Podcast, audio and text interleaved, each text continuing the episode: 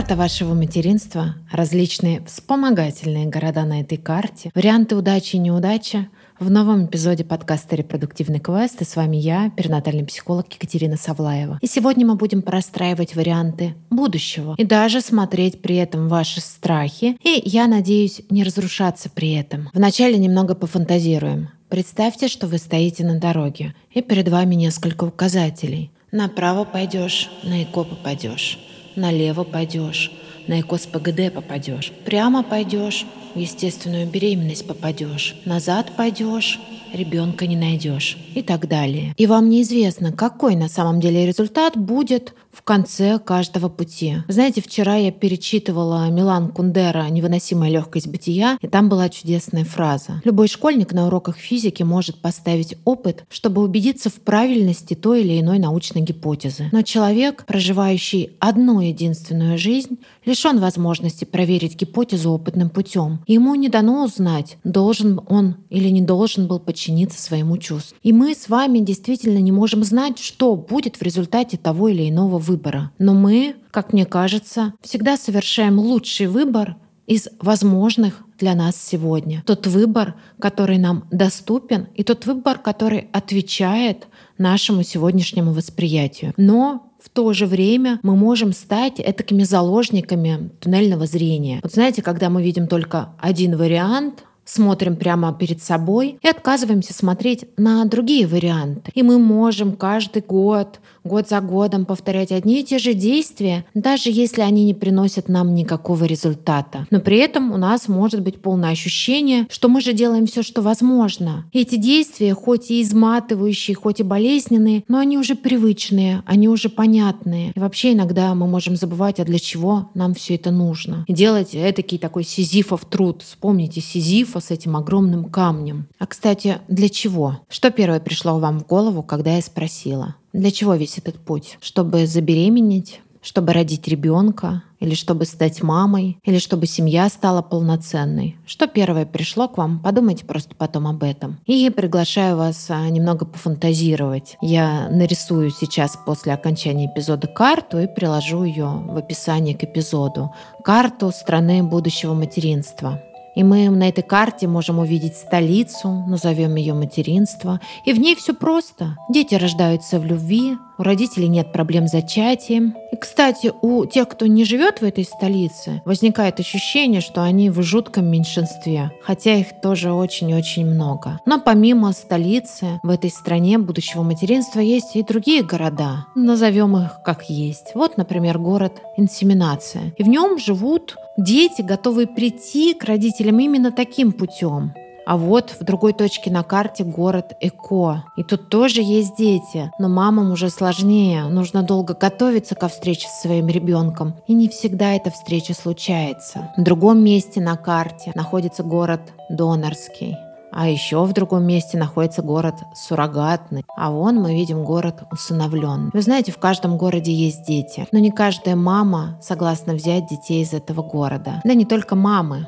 Папы часто против, и это является зачастую решающим фактором, когда мама в одиночку не может, а папа против от всех этих разных вариантов. А еще в этой стране или где-то неподалеку от нее есть остров бездетных, недобровольно бездетных. Там нет детей. И вы знаете, люди, которые живут на нем, являются одним из самых главных страхов тех, кто еще планирует и глядя на эту карту, мы можем сказать, что для того, чтобы стать мамой, есть разные варианты. Не только вариант вот этой страны, точнее не страны, а столицы материнства, где все просто, но и разные другие. Но смотреть на другие варианты порой очень страшно и некомфортно. Хочется просто жить в столице, где все хорошо, и не заглядывать в другие города, где все не так успешно. Давайте посмотрим на вашу карту. В какой точке этой карты вы находитесь сейчас? Можете даже нарисовать ее на бумаге. Ну и вообще, слушая этот эпизод, лучше пользоваться ручкой и бумагой. Может быть, нажимать на паузу и отвечать на вопросы и записывать свои мысли. Допустим, вы сейчас находитесь на той точке, где вы уже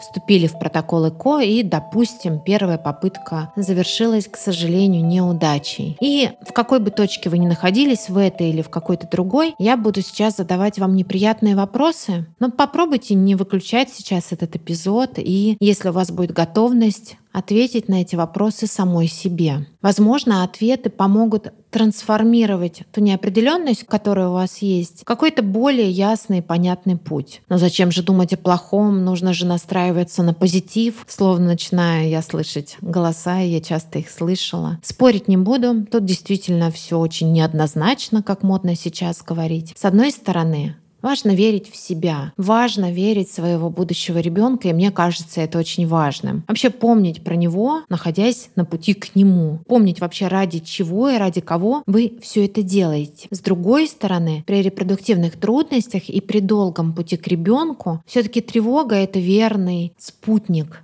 и мысли, а вдруг не получится, как их не отгоняй, все равно словно пытаются прорваться на первый план. Ну и зачем их вытеснять? Зачем вот прятать тот страх, который стоит за ними. Можно дать ему месту, посмотреть на него честно и вместе с ним идти дальше. Ведь даже самый тяжелый и нежеланный вариант становится в таком случае более ясным и понятным. И вы видите, что вы сможете так или иначе справиться. Итак, возвращаясь к тому пути, к тому городу, где вы находитесь сейчас. Ну, допустим, я уже предлагала это ЭКО. Как долго вы готовы быть именно на этом пути, используя именно этот метод? Сколько еще вы готовы пробовать? Сколько попыток, сколько лет, сколько, может быть, даже финансовых вложений, сколько влияния на ваше здоровье, гормонов и прочих процедур, сколько вы готовы быть на этом пути. Какая вероятность, что у вас в результате получится? Можете прям записать себе. Есть все-таки статистика или, может быть, у вас есть от вашего врача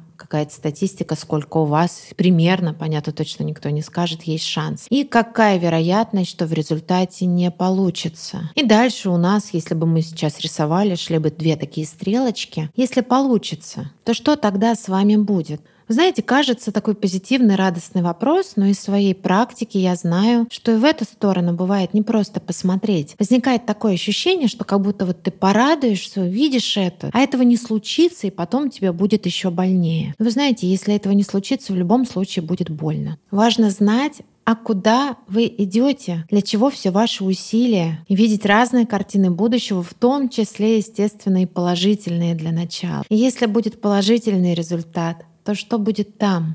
Какой мамой вы будете? Что вы сможете дать ребенку? Именно не взять от него, а дать ему, что у вас есть для него. Ну и про вас, какие свои ценности вы сможете реализовать, когда станете мамой. Посмотрите на все эти варианты, побудьте с ними, дайте себе время. А сейчас вернемся к другому, более грустному варианту. Если у вас не будет получаться, на том пути, на котором вы стоите, тем методом, которым вы пробуете, то через какое время вы остановите попытки? Что станет для вас сигналом, что именно этот путь не подходит? И что пора сказать себе «стоп», честно посмотрев правде в глаза. Или, может быть, э, таких сигналов для вас нет, и вы будете пытаться до тех пор, пока не придете к результату. И правда, иногда дети приходят и на десятой попытке ЭКО бывает разное. Ну а если все-таки не получится, если вы скажете себе стоп именно с этим путем, то что с вами будет происходить? Как вы тогда будете себя чувствовать? А что вы будете думать? Какие ощущения будут у вас в теле? Вообще, что самое пугающее рисует ваше воображение? Попробуйте туда погрузиться. Не бойтесь. Ну вот не получился этот то что тогда с вами? Какие чувства вы проживаете? Проживите сейчас или позже после прослушивания эпизода самый тяжелый вариант. Побудьте в нем. Кто-то называет это какая-то яма, кто-то говорит, что это депрессия, какая-то безнадежность. Попробуйте себе это представить и подумайте, как вы будете справляться с этими чувствами, ну, если они действительно тяжелые. Шепотом хочу сказать, что иногда на самом деле при рассмотрении варианта не получилось, бывает даже облегчение. Ну а если тяжело, то кто вам поможет справляться? Какие внешние и внутренние ресурсы у вас есть для того, чтобы пройти через это? Что вы будете буквально делать? Кто вас поддержит. И что дальше? По какому пути вы пойдете дальше? Какие конкретные действия вы совершите? Давайте подумаем, является ли тот метод, который не получился, единственным возможным? Или он является единственно приемлемым для вас?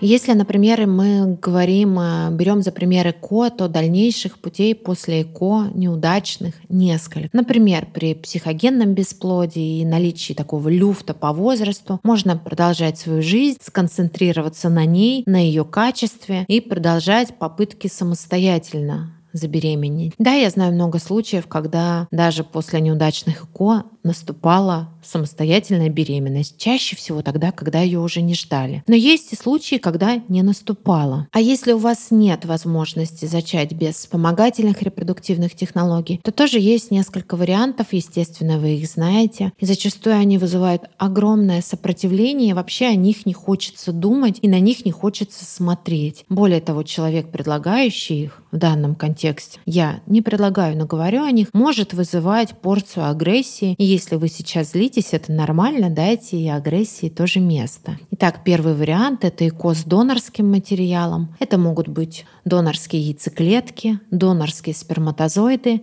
или донорский эмбрион. Я не буду сейчас подробно рассказывать про все эти варианты. Это отдельная тема. Если вам интересно, напишите, пожалуйста, в комментариях, либо в телеграм-канале о том, что для вас это важно и нужен эпизод на это. А пока вот так вот по вершкам. Да, это болезненная тема, и часто я слышу при ней, но я не приму такого ребенка, это же не мой ребенок. Если у вас возникают такие мысли, то я хочу вас спросить, а откуда вы это знаете? Ответьте себе, отвечайте желательно письменно. Откуда вы это знаете? Вообще, какая прямо сейчас у вас есть информация об этих вариантах? Изучали ли вы этот вопрос? Обращались ли вы с этим вопросом к врачу, психологу? Обсуждали ли вы его с мужем или с партнером? Или, может быть, этот вариант для вас, например, неприемлем по религиозным соображениям, и тогда он не рассматривается вообще? Ответьте себе честно и прямо. Если вариант не подходит, то почему?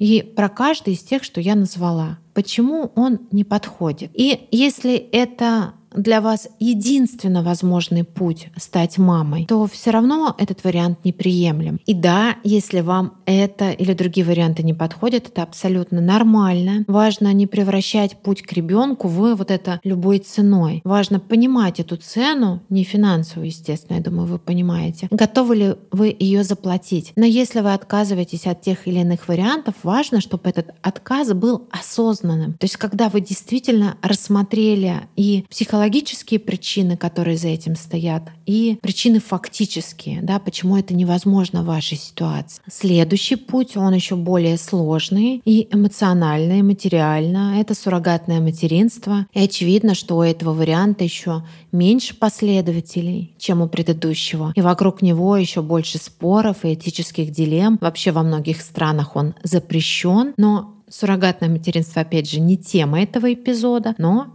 это тоже вариант стать мамой. И я знаю людей, для которых это по физиологическим причинам единственно возможный вариант. И таких ситуаций очень много. Здесь тоже нужно рассматривать серьезно, думать, допустимо это или нет для вас. Если у вас на это возможности, если у вас э, на это силы и как вам вообще с этим? Но опять же, если вы соглашаетесь на этот вариант или отказываетесь от него, это должно быть осознанно, а не просто «О, все, больше нет вариантов, сейчас я тогда выбираю это». Ткну пальцем в небо. Так не должно. Это очень и очень серьезный вопрос. Ну и следующий вариант еще такой для кого-то более тяжеловесный. Это усыновление. И здесь, наверное, у меня меньше экспертизы, нежели в других вариантах. Есть специалисты, есть школы приемных родителей, которые знают намного больше, чем я, именно о процессах адаптации ребенка в семье, именно о том пути, который проходят родители. Я скорее больше знаю именно о выборе, о принятии решения, о мотивации, но про то, что дальше с приемным ребенком, я не эксперт в этом, скажу честно. И возвращаясь к пути,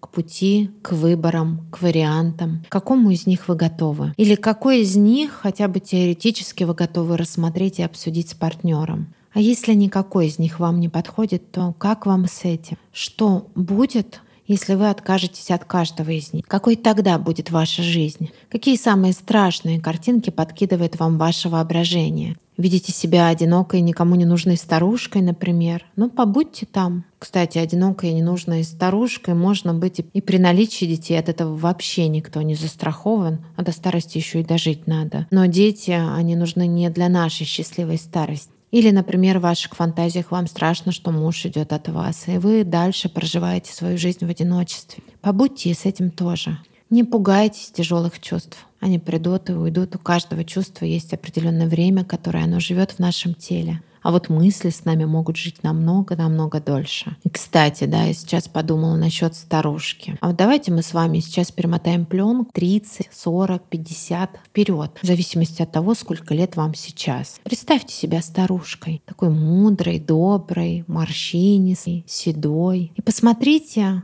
будучи вот этой старушкой, на себя сегодняшнюю, стоящую, возможно, на распуть, не знающую, что будет дальше, не знающую, получится у нее или нет тот путь, который она сегодня выбрала. Что бы вы посоветовали себе сегодняшней? Как себя чувствовать, что делать, какие пути выбрать, что вы себе скажете. И из будущего возвращаемся в настоящее, к вариантам. И если какие-то варианты для вас теоретически приемлемы, рассмотрите. Рассмотрите все плюсы, минусы, как вы себя там ощущаете, какую цену вы за это платите. И сколько по времени, по силам вы готовы быть на каждом из вариантов. Мы же не знаем, какой из них получится. И я предлагаю вам нарисовать буквально вашу карту возможностей, вашу карту пути к материнству. И, наверное, честно посмотреть, что на ней на самом деле есть много вариантов стать мамой. У кого-то есть варианты стать мамой биологически своего ребенка. У кого-то мамой выносивший, родивший ребенка и передавший ему много всего своего. Пусть это не гены, но это воспитание. Да вообще даже дети, которые от донорских яйцеклеток появляются, или даже донорские эмбрионы, или даже усыновленные дети, они часто похожи на своих выращивающих их родителей. А кто-то может э, стать мамой, в руках которой ребенок, спасенный ей, мамой которого она стала. Также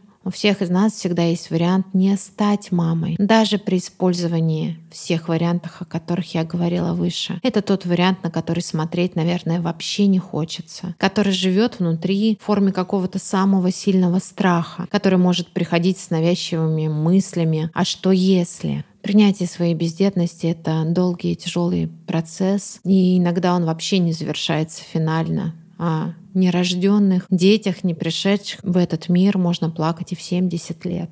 И никакие слова просто в подкасте здесь не помогут. Это путь, его нужно проходить медленно, осознанно. И я уже говорила как-то в одном из эпизодов про это, что пока вы пытаетесь, пока вы пробуете варианты, жизнь идет. Пока вы условно ходите из города в город, это я возвращаюсь к метафоре в начале, идет время вашей жизни. И вопрос, который можно задать здесь себе, а не пропускаю ли я жизнь, ожидая ребенка? Могу ли я полноценно жить, еще до его прихода, глядя прямо на все, что у меня есть, на все чувства, которые сопровождают мой путь, на все потери, через которые я прохожу. Могу ли я глядя на все это, жить полноценную жизнь. Вы знаете, я часто спрашиваю у клиентов, а что было бы для вас сегодня хорошим результатом сессии. А вот здесь я сама себе отвечу, что было бы для меня хорошим а, результатом этого эпизода. Наверное, какой-то более широкий взгляд, понимание при этом четкое, осознанное понимание своих ограничений, понимание, почему тот или иной путь не подходит. Ведь мы часто живем в плену каких-то своих убеждений, и мы можем даже не задумываться, а что стоит за этими убеждениями, почему мы для себя решили, что это не для нас. Поэтому осознанный выбор, осознанный путь.